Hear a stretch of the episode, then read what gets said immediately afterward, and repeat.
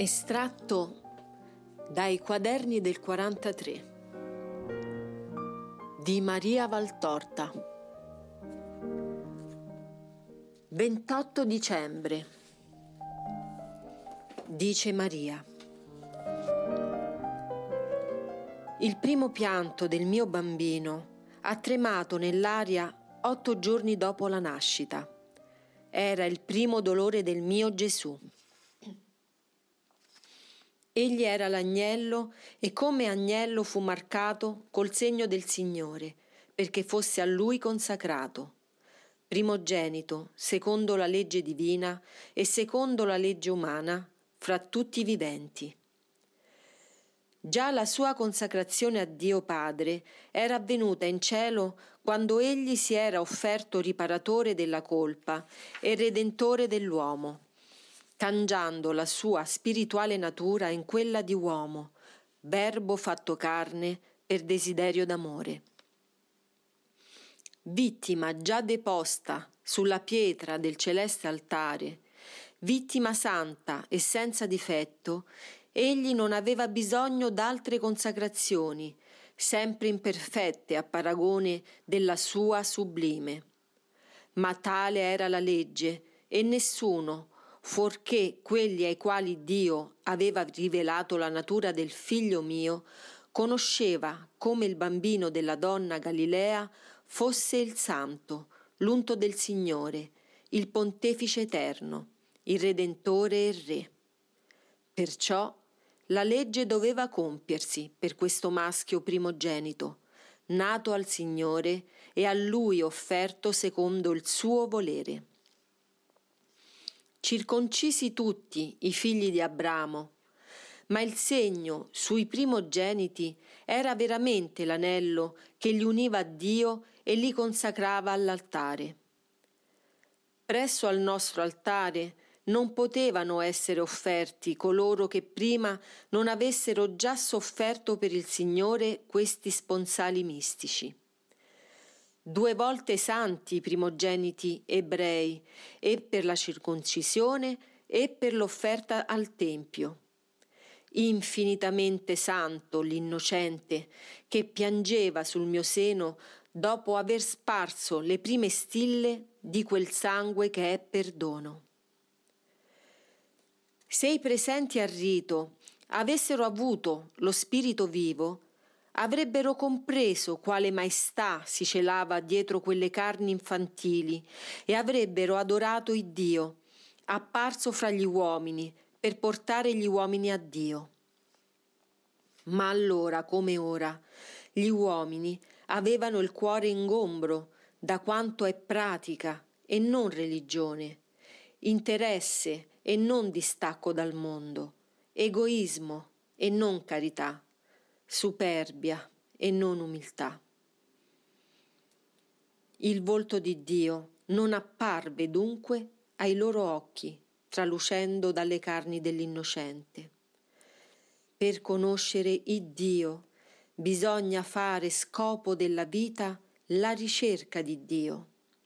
Allora egli si svela senza più mistero ossia con quel tanto di mistero che egli nella sua sapienza giudica esser bontà serbarvi per non incenerirvi col suo fulgore.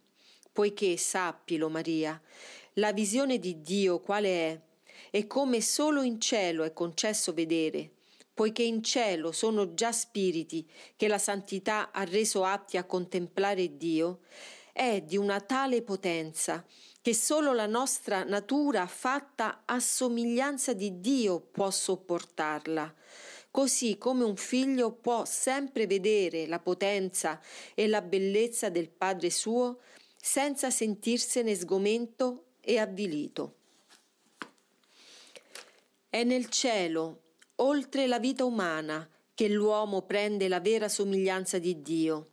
È allora che può affissarlo e accrescere il suo fulgore col fulgore divino, la sua beatitudine contemplando l'amore che si ama. Il sangue del mio figlio chiese nel suo gocciare, purpureo corteo di altro sangue innocente. I piedi del Cristo avrebbero corporalmente calpestato il terreno aspro della Palestina, reso ancor più nemico al suo andare dal malvagio volere umano che ai rovi e alle pietre del cammino univa il suo livore, l'insidia, il tradimento e il delitto. Il re dei giudei e il re del mondo non ha avuto molli e preziosi tappeti sotto il suo piede. Anche nell'ora del breve trionfo umano, così umano che essendo frutto di esaltazione di folla per il presunto re dei giudei, per colui che avrebbe ridato lustro al popolo ebreo, cadde come ala di vento che più non gonfia la vela e si mutò in bufera. Anche allora egli non ebbe che povere vesti e rami di ulivo, omaggio dei poveri, sotto alla sua ancor più povera cavalcatura. Ma quanto gli uomini non vedevano, vedeva l'uomo Dio sulla terra e vedeva Dio in cielo. E quando il mio Cristo tornò al cielo dopo il martirio per ricevere l'abbraccio del Padre, i suoi piedi trafitti volarono rapidi su un prezioso tappeto di porpora viva che era rimasto come scia santa dalla terra al cielo, quando i primi martiri del figlio mio, i piccoli innocenti, erano caduti come manipoli di spighe falciate dal mietitore e come prati di fiori in boccio, tagliati a divenire fieno, imporporando del loro sangue la via del cielo. Ogni redenzione ha bisogno di precursori che la preparino, e non tanto con la parola, quanto col sacrificio. La redenzione ormai iniziata ebbe alla sua alba il sacrificio dell'innocenza spenta dalla ferocia e al suo meriggio il sacrificio della penitenza uccisa dalla lussuria, a cui la penitenza è rimprovero il sangue del Golgota cadde fra questi due eroici sangui per insegnarvi che è tra l'innocenza e la penitenza che il Redentore si posa e che il sangue del Cristo chiama il vostro sangue alla gloria del dolore per santificarlo e per santificare il mondo unendosi al sangue santissimo del Figlio mio.